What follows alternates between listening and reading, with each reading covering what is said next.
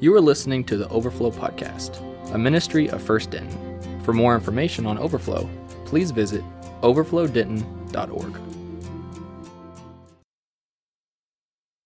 All right, I love that song. Anybody else like that song we just sang? It says so well what we believe and uh, what we're about as believers in Christ. My name is Jeff Williams. For those of you who don't know me, I'm the pastor here at First Denton, and I'm glad to be here with you tonight to uh, share God's Word with you. Before we do that, though, before we take the Bible out, I want to give you a, a couple of uh, uh, announcements, I guess is best to say. For about a year now, we have been praying for and looking for our next college pastor here at First Denton, the next leader of Overflow. And uh, I'm glad to be able to tell you tonight that we have found that person. And uh, they will be coming soon. That's, yeah, that's something to be excited about.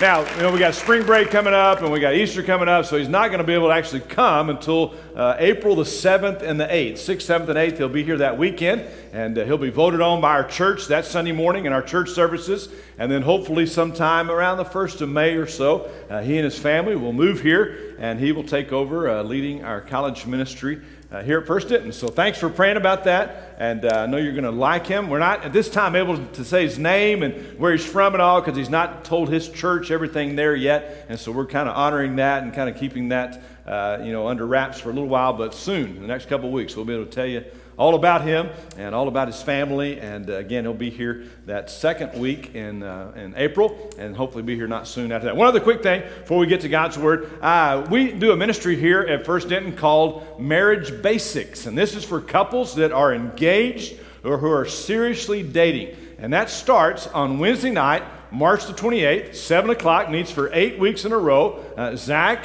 and Mally, I think, are going to come and be a part of that, all right? Our uh, famous engaged couple over here uh, for a Tuesday night. But anyway, if you are an engaged couple or maybe a seriously dating couple, I invite you to come and be a part of that. I lead that along with another couple uh, here in our church, uh, the Brewers. And so uh, if you uh, would like to be a part of that, come and uh, it'll help you to get started. I think help you to, to build your relationship, and it'll save you some money on your marriage license if you get married in Texas. Okay, Texas says if you take a class like this, they'll save you about 60 bucks on that. So if that's uh, something you want to do, and it's free. The class is free. We don't charge anything. Uh, so uh, for but for eight weeks, we talk about marriage and all the different aspects of that. So that's marriage basics. All right, let's bow together in prayer and ask God to uh, speak to us through His Word tonight. Father, I thank you for the privilege it is for me to be here tonight uh, with these college students. Father, to worship you, to lift up your name. I thank you so much for the song that we just sang that says so well what we believe. We do believe in the name of Jesus Christ. We do believe that He died on the cross for our sins, was resurrected, ascended into heaven, and is seated at the right hand of the Father in heaven today. I thank you that He died on that cross for my sin, because of my shortcomings, because of my need for a Savior. And tonight, Father, as we open your word and as we talk about the name of Jesus Christ. I pray, Father, that you would speak to us about that name. Show us how the name of Jesus Christ can make a difference in our lives, can make a difference in the lives of our friends and families and, and students that we go to class with, and roommates that we live with. I thank you for the name of Jesus, and I pray that we would hold it high tonight as we talk about it, as we preach about it, as we've sung about it. And Father, as we leave this place, May we take that name in our hearts and on our lips and in our minds, and may we share it with others that need to hear about the name of Jesus Christ. It's in that name that we pray this evening. Amen. Well, I wonder, have you ever been in the presence of greatness? Now, what I mean is somebody that was famous, somebody that was well known. Maybe it's an athlete or a politician or an actor or something like that. You know, have you ever been right there next to somebody like that. If you have, you probably have a story to tell. We all like to tell our stories about meeting celebrities. Well, let me tell you my stories tonight. All right, the first one took place a long time ago, 20 something years ago, before most all of you were even born. But then President George Bush, I like to call him Daddy Bush, okay, the one that's 90 something years old. He was running for reelection, right? He'd already had a four year term and he was running. And so he came to Waco, and I was the pastor of the Grace Baptist Church in China Spring, right outside of Waco. And he was coming to the convention center there in Waco. And I thought, hey, I'd like to go see him and hear him. So I went down there and I parked my car and I got to the door, and the door was shut because the place was jam packed. Nobody else was allowed in.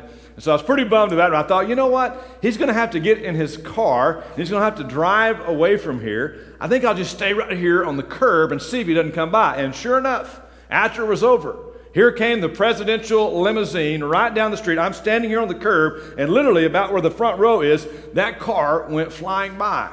And George Bush, President George Bush, looked through that six inch thick, green tinted, bulletproof glass, and he waved at me as he went by. So for about two seconds, I was in the presence of greatness, all right? Never mind that he was flying by at 65 miles an hour, and, and I was standing there, but you know, at least I got close to him. Now, a couple years after that, I actually got my picture made with his son, George Bush Jr. Now, at the time, he was the owner of the Texas Rangers. He was running for the governor of the state of Texas, and so he was campaigning all over the state. He came to our town. I lived in Pleasanton, Texas then, and was pastor at First Baptist Pleasanton. But we took pictures, and I was remember it was with the bank or something, and so I smiled and got my picture with him. And the guy who took the picture says, "Hey, you can come get a copy of this. You come to my shop." And I never went to the shop and got the picture. I kind of regret that today. He became the president of the United States. Third one happened at the Texas Rangers game. You know, I'd gone down to the concession stand to get my $5 watered down Diet Coke and my, my wife's nachos. And I was walking back to our seats, okay? And the game was going on here, so I'm kind of watching the game like this. And I literally ran into Troy Aikman. Almost spilt my Cokes and my nachos on him. And so I looked up at him and I said, I'm sorry for running into you. And he said, That's okay. And, and we walked off. So about eight seconds I had with, with football greatness. But, but here's the last one. This is the best one of all. When I lived in Pleasanton, Billy Graham came to San Antonio to do a crusade, as he did all over the world at that time. And in the preparation for that, we had a pastor's meeting there. There was about 30 of us in the room, and Billy Graham came in and sat down. And I sat across the table from Billy Graham for about 30 minutes and listened to him speak.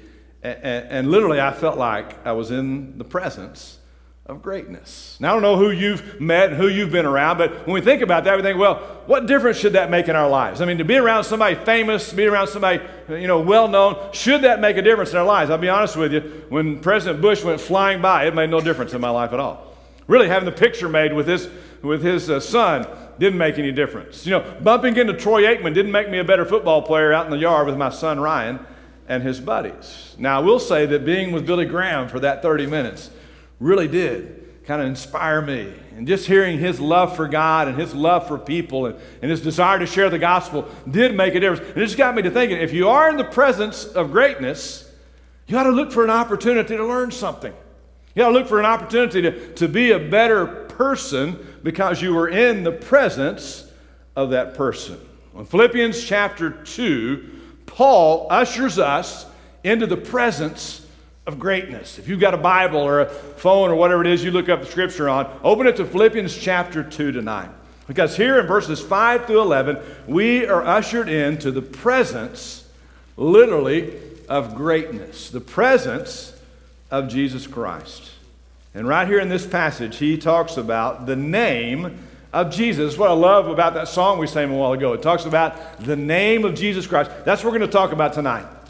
The name of Jesus. What difference does the name of Jesus make in your life and in my life? You know, there are some names that are just too good to be true. Some celebrities' names, if you think about it, they just sound a little too good to be true. Names like Hulk Hogan and Bruno Mars and Nicki Minaj Ludacris. I mean, that just sounds a little too good to be true, doesn't it? Lady Gaga, Pitbull, Snoop Dogg, Carmen Electra, and Vin Diesel. You are going to be shocked to know that's not the real names of those people. Let me share with you the real names. Hulk Hogan's real name is Terry Gene Bollea. That doesn't quite sound like Hulk Hogan, does it? Bruno Mars's real name is Peter Hernandez. Pretty plain and simple, isn't it? Bruno Mars, Peter Hernandez. Nicki Minaj's real name is Onika Tanya Maraj. That's her real name. Ludacris's real name is Christopher Bridges. Doesn't have quite the ring as Ludacris, does it? Lady Gaga's name, let me see if I can say this one right. Lady Gaga's real name is Stephanie uh, Joanne Angelina Germanotta. That's her real name. I like Lady Gaga a little better than that. Pitbull's real name is Oronado Perez. Snoop Dogg, Calvin Broadus. Carmen Electra's name, Tara Patrick, and Vin Diesel's name is simply Mark Benson. a little bit different than Vin Diesel.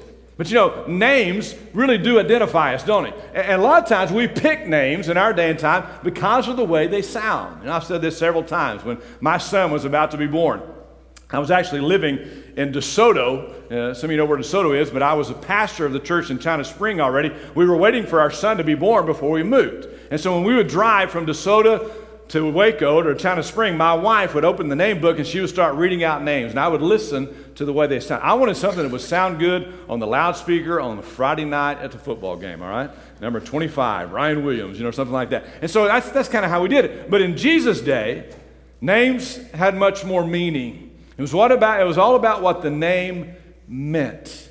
And so, every really name in Scripture, we can talk about what it means. And tonight, I want to talk to you about what the name Jesus means, because there's a lot of meaning to his name. It's the greatest name, literally, ever spoken on the face of this earth. And right here in Philippians chapter 2, uh, Paul talks about it. So take your Bible and let's read Philippians chapter 2, beginning verse 5. We're going to read down through verse 11. I want to ask you to stand with me tonight in honor of God's Word. We do this often on Sunday mornings where we just simply say, hey, we value God's Word. And so just kind of in honor of it as we read it, we stand together to read it. So verse 5, Philippians chapter 2 says this Your attitude should be the same as that of Christ Jesus, who being in the very nature God, did not consider equality God with God something to be made, to grasp, but made himself nothing, taking the very nature of a servant, being made in human likeness, and being found in appearance as a man,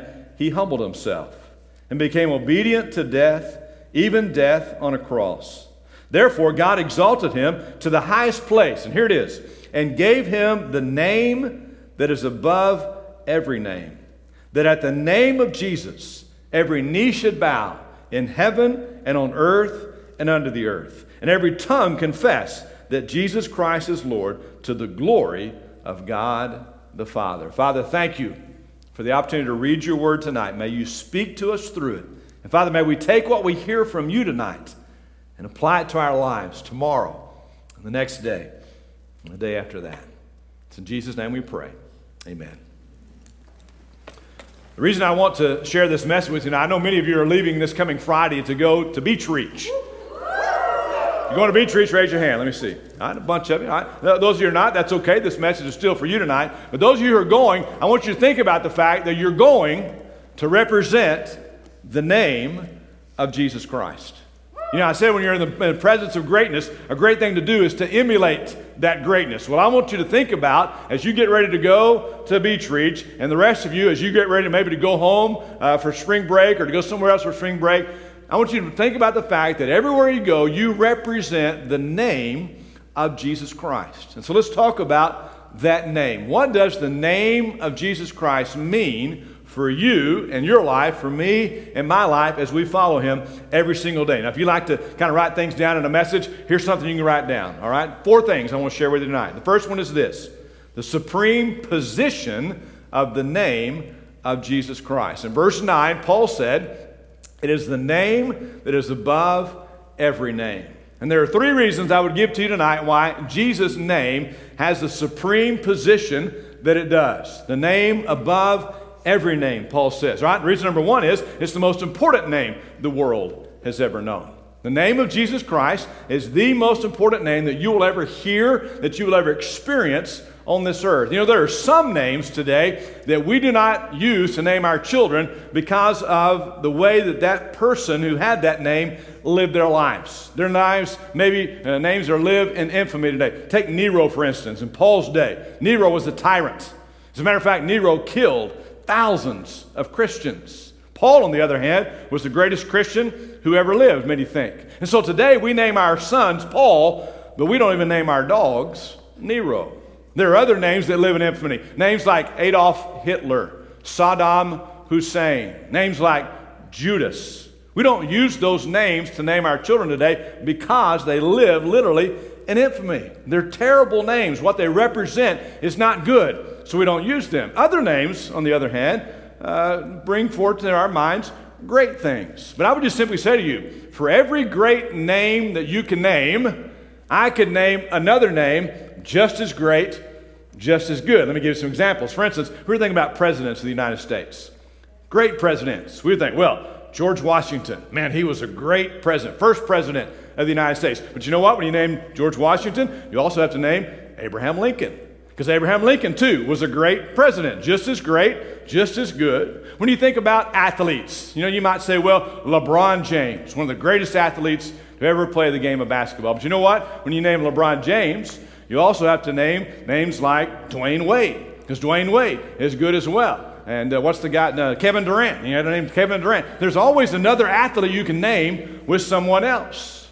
Writers. You know, Shakespeare. Some of you are English majors. You know all about Shakespeare. Shakespeare's a great writer. When you think about Shakespeare, though, you also have to think about Longfellow and other writers like that. And I would just simply say to you, whatever situation, whatever part of life you name a great person, I can name somebody else just as great, except for one name, and that is the name of Jesus. I challenge you tonight to name another individual who's had a greater impact on the world than the name of Jesus Christ. As a matter of fact, if you took a great pile of, uh, of great names as high as Mount Everest, light years above that pile would be the name of Jesus Christ. It's the most important name that you will ever hear, the most important name you will ever speak from your lips. Second, I would say, it's the most inclusive name that you'll ever hear. The name of Jesus is the most inclusive name that the world literally has ever named. You know, when I say the name Jeff Williams, I'm saying a few things. I'm saying husband to wife, my wife Tammy. I'm saying father uh, to my daughter Alyssa and my son Ryan. I'm saying grandfather to my grandkids. I'm saying pastor. I'm saying friend and brother and, and, and a few other things we could add in as well. But you know, my name is limited. My name kind of comes up short at some point in time, but not the name of Jesus. As a matter of fact, the name of Jesus is so inclusive, it's the most inclusive name the world has ever known. Revelation chapter 1, verse 8, Jesus said, I am the Alpha and the Omega. Now, those of you who know the Greek alphabet, you know that Alpha and Omega are the first and last letters of the Greek alphabet. So, to kind of put that in English, Jesus was saying, I am the A and I am the Z and I'm everything in between. And Jesus absolutely is. I mean, think about it for a minute. If you think about the letter A, Jesus is the Alpha, as we've already said. He is the author of our faith. He is the Adonai. Right? We think about the letter B. Jesus is the babe of Bethlehem. He's the beginning of our faith. He is the bright and morning star. When you think about the letter C, Jesus is Christ. He is creator. He is the chief cornerstone. D, he is the door. He is the deliverer. He is the delight of the nations. He is the eternal one. He is the everlasting one. He is El Shaddai, the Bible says. He is the forgiver of our sins. He is the finisher of our faith. He is the friend of sinners. He is God. He is the giver of life. He is the great one. He is the high priest. He is the great I am. He is invincible and invisible. He is the just one. He is uh, the justifier of your faith and my faith. He is the king. He's the king of kings. He is the king of glory. He is the keeper of the keys of death and Hades. He is life. He is the light of the world. He is the liberator. He is love. He is the Messiah. He is the man of sorrows. He is the Nazarite. He is the name above every name, Paul said. He is omniscient. He is omnipresent. He is omnipresent omnipotent. Uh, he is the pearl of great price, the Bible says. He is the prince of peace. He is the propitiator of our sins. He is the quieter of the storm. He is the quick and powerful Word of God. He is Redeemer. He is the rose of Sharon.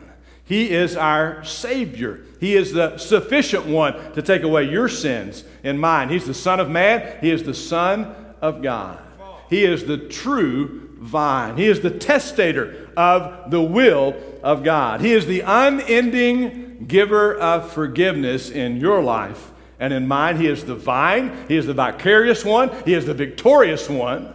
He is the way, the truth, and the life. No one comes to the Father by, by him. He is the witness, X. He is the exalted King of Kings.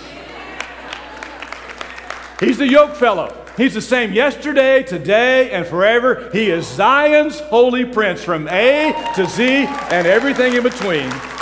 Jesus Christ is the most inclusive name you'll ever hear. I love what the little boy in Sunday school said. He said, Jesus is like an Oreo cookie. He's the good stuff on the outside, and he's the great stuff in between. Amen?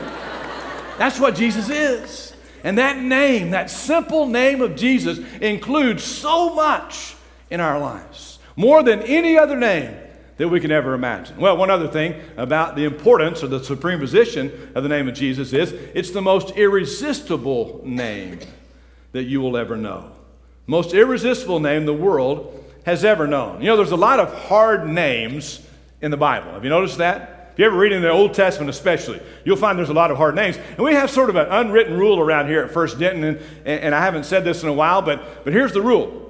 If you're reading Scripture, maybe in a Sunday school class or life group, or even on Sunday morning in worship, and you come to a hard name, you don't have to try to pronounce that name. You can just say, hard name, okay? And you just move on. And, you know, don't try to mess it up or flub it up. Now, parts of the Old Testament kind of read this way, don't they?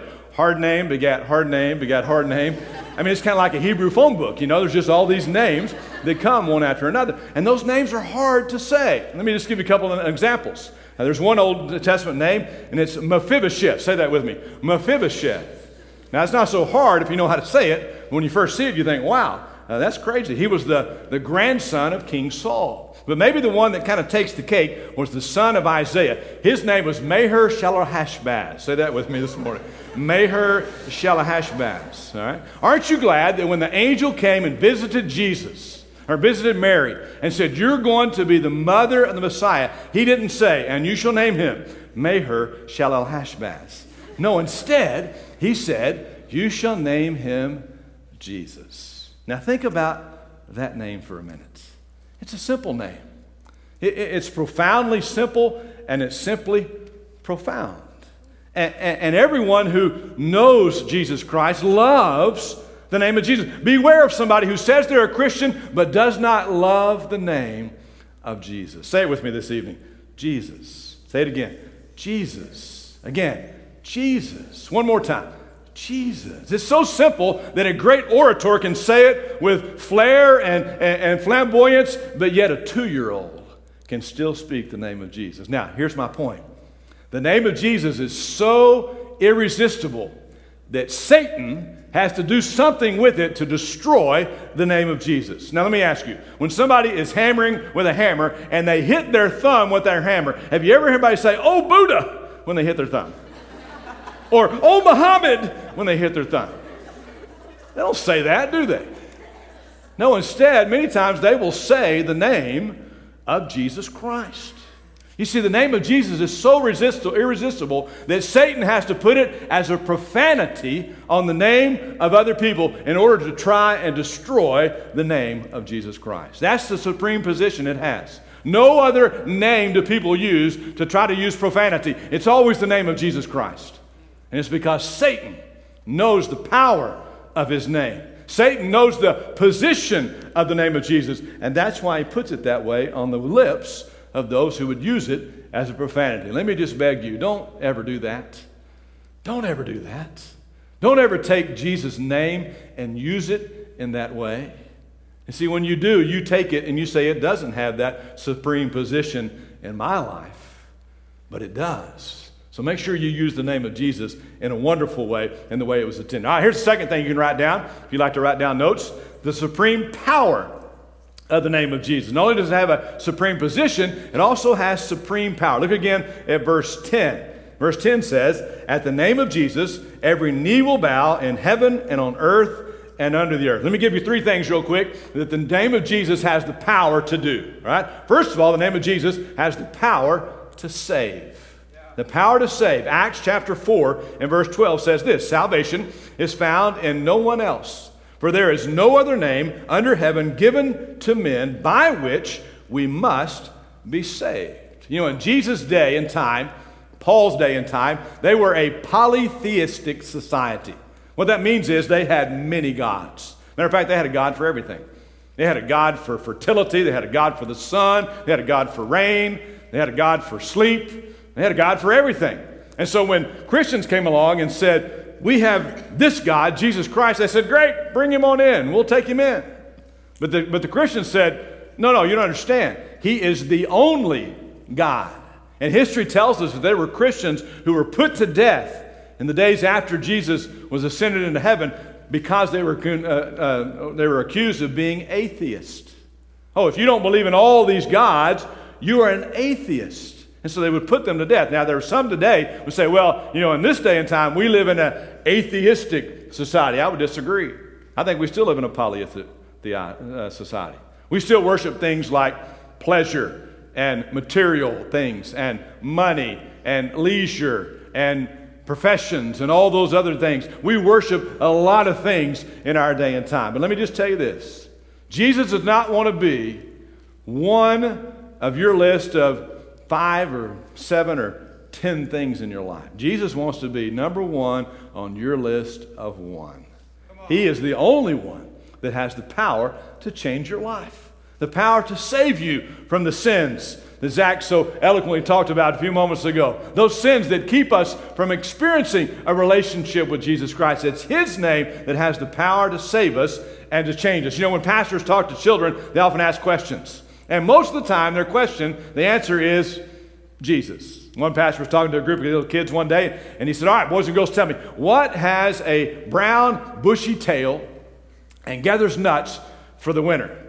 All the kids just kind of sat there and looked at him. He said, Oh, come on, kids, you know what I'm talking about. He, you know, he's real bushy, he's brown, he, he climbs up trees and all that. Uh, somebody tell me what it is. And, and, still they kept quiet. Finally, one little boy in the back said, Well, Pastor, I, I know that the answer is supposed to be Jesus, but it sure sounds like a squirrel to me. well, the answer really is Jesus. And I don't want to give simplistic answers to complex questions, but I'm just here to say to you today the answer to your problem, no matter what it is, is Jesus. Whatever it is you're dealing with in your life, the answer is Jesus. You say, Well, I don't know if I'm going to pass my midterms tomorrow. Hey, the answer is Jesus, all right? Pray, but you know what? You better study a little bit as well. it's okay to pray, but you better spend a little time studying. You say, well, I don't know how I'm going to pay for my tuition this summer or next fall. Well, Jesus is the answer. You go to Him and let Him supply the needs you have in your life. He has the power to save, to take you from a life that is headed away from Christ and turn you to a life that's headed for an eternity in heaven one day. Secondly, it also has the power to spoil. The name of Jesus has the power to spoil. Now, Matthew chapter 12, verse 29 says this Jesus came to tie up the strong man or to spoil the works of the strong man. The strong man is Satan. By the way, you do know, do you not, that Satan wants to spoil your life. He wants to destroy your life. John chapter 10, verse 10 says, the thief comes only to steal, kill, and destroy. But Colossians chapter 2 verse 15 says that Jesus disarmed the powers and the authorities. In other words, he's taken away the power that Satan has to destroy Amen. your life. He's taking it away. Be very sure if you let him, Satan will do it. Satan will destroy your life. But if you let Jesus come into your life, he has the power to spoil the things of Satan. It's in Mark chapter 5. Yeah, Mark chapter 5 that we read the story of a, a time when Jesus came across a man who was demon possessed. And literally, he was full of demons. Jesus asked the demons what their name was, and their answer was legion. In other words, there were thousands of demons in this guy. But the power of the voice of Jesus Christ, Jesus told them to leave the man. And literally, they did. They left him. But what happened next shows us the intent of Satan himself. Because the Bible tells us that those demons left that man and they went into a, a, a herd of pigs who were there on the hills. Somebody said it was the first case ever, ever of deviled ham. All right, first time ever that we had deviled ham. But what happened next, I think, shows us the true intent of Satan because those animals, after being possessed by those demons, ran over a cliff and fell down into the water below and drowned in the water below. You see, that just shows us Satan's desire is to destroy everything about you, everything about your life, every relationship you have. First of all, the relationship that you should have to Jesus Christ. He wants to spoil it all. But the name of Jesus has the power to spoil the things of Satan. So it's the power to save, power to spoil, and then thirdly, the power to supply. The name of Jesus has the power to supply. Jesus said, Ask in my name and you will receive it. When we ask Jesus in his name, he says, We will receive it. I will take care of your needs, he said. Guy took his kids and his kids' cousins to an amusement park. It was one of those kind of like the state fair, you know, you got to have so many tickets to get on each ride. And, and so he got all organized when he got there. He bought a bunch of tickets, and so they would go to each ride, and he would peel off how many tickets they need and give them to each one. Well, they came to one ride, and you needed three tickets to get on this ride. And so uh, they all kind of lined up, and he would peel off three tickets, and he gave one to his son, his other son, and his daughter, and finally he gave one to all their cousins. And, and this one little boy came up and held out his hand. he didn't recognize that little boy. And so he just simply said, Son, I, am sorry, but, but I don't know you. And, and, about that time, his son, his own son, came walking up and said, Oh, hey, Dad, Dad, this is my new friend. And I told him if he would ask you that you would give him tickets for this ride. And the guy thought to himself, I didn't raise a liar. And so he peeled off three tickets and he gave them to that young man so he could go ride that ride. And that's exactly, that's exactly what Jesus Christ does for you and for me. You see, we come up to God and we kind of hold out our hand and say, God, here I am. Here's what I've done. And God looks at us and says, That's not good enough. You can't earn your way into my heaven. But then Jesus comes up and he says, Oh, Dad, Dad, that's one of mine. I died for that one. That one claims my name. And God says, I didn't raise a liar for a son. He died for that one.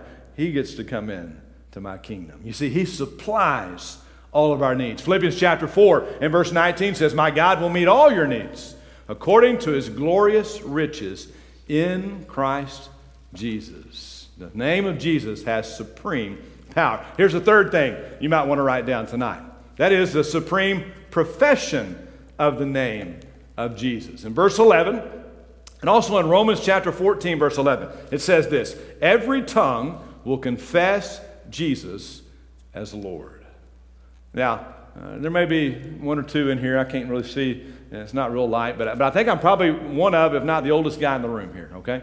Uh, most of you are a whole lot younger than me. I'm old enough to be your dad. Uh, I've got kids older than most of you in here. So, so I'm a little different, all right? Some of you in here are math majors. I don't know if we got any math majors in here. We got some uh, kinesiology majors probably in here. Probably some accounting majors. You know, Zach was an accounting major sitting over here. Doing him a lot of good now. And man, well, it is doing some good. He's had to take up a lot of money for Beach Reach and all that.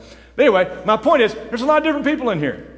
Some of you are from you know, South Texas, and some of you from North Texas, some of you from, from another. There's all different kinds of people in this room. But you know what? There's one thing. There's one thing that every one of us regardless of our age, regardless of where you're from, regardless of what your major is, all of us have one thing in common, and that is this every one of us will confess Jesus Christ as Lord. Yeah, now, there's two different ways that might happen, all right? In the book of Revelation, chapter 20, we read about what's called the great white throne of judgment. And that's a time of judgment, not for Christians, not for those who know Christ, but for those who did not know Christ.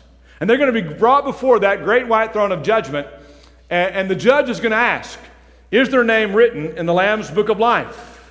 And the answer is going to be no. And I really believe at that point in time, there's going to be a lot of confessing of Jesus Christ as Lord. But I'm just here to tell you, it's going to be too late at that point. When somebody gets to that point and confesses Him in judgment, it's going to be too late. And you know what? I think there's going to be a lot of different kind of people there. I think there's going to be some sorry, no good, reprobate kind of people there that day. I mean, some people that had nothing to do with God, they were terrible uh, all their lives. They never followed anything uh, uh, uh, of God or His Word. Just, just sorry people.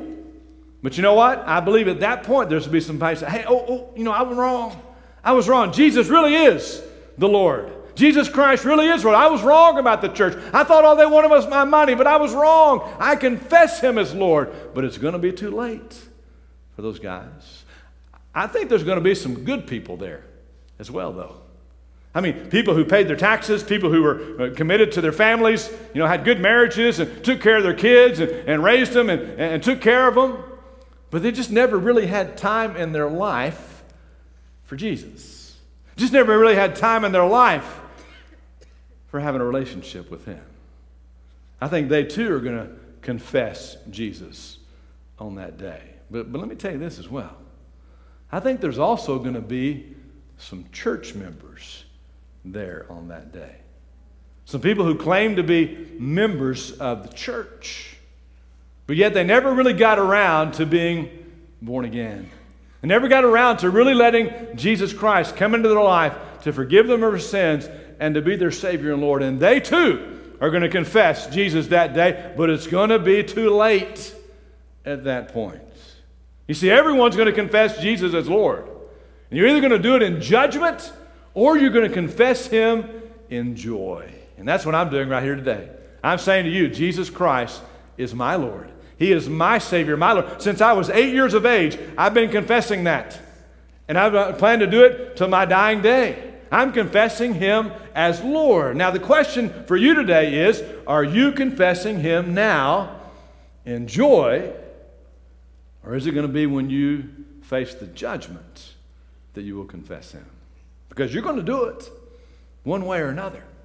You're going to do it at some point in time.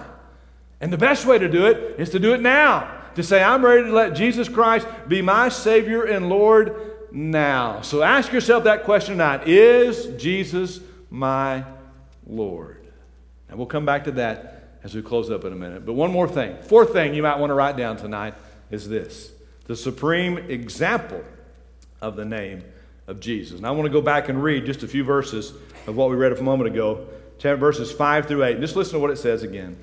It says, Your attitude should be the same as that of Christ Jesus, who, being in the very nature of God, did not consider equality with God something to be grasped, but made himself nothing, taking the very nature of a servant, being made in human likeness, and being found in appearance as a man, he humbled himself and became obedient to death, even death on a cross. Now, there's a whole sermon right there just in those few verses. There's a lot of doctrine there. For instance, the doctrine of the deity of Christ is there. Jesus was and is God. He was God in the flesh, the incarnation of Jesus. That's where God in heaven became man. That's what the birth of Jesus is all about. It's the incarnation. There's the crucifixion, the fact that Jesus died on a cross for your sins and mine. But maybe the most simple doctrine that we find here is the humility of Jesus Christ. The fact that he would leave heaven as God himself and come down to this earth to die on a cross for your sins and mine. And if there's anything that you and I should emulate of Jesus Christ, it ought to be the humility of Christ. And those of you who are going to Beach Reach, I hope that when you're there and when you're having the opportunity to talk to some of those students on, on the beaches or in the vans as you drive around, you will do so with the humility of Jesus Christ, putting others before yourself. That's what Jesus did. He put you and he put me before himself. And that's what following Jesus, that's what emulating Jesus, that's what imitating Jesus, that's what being a Christian, which means Christ like, is all about.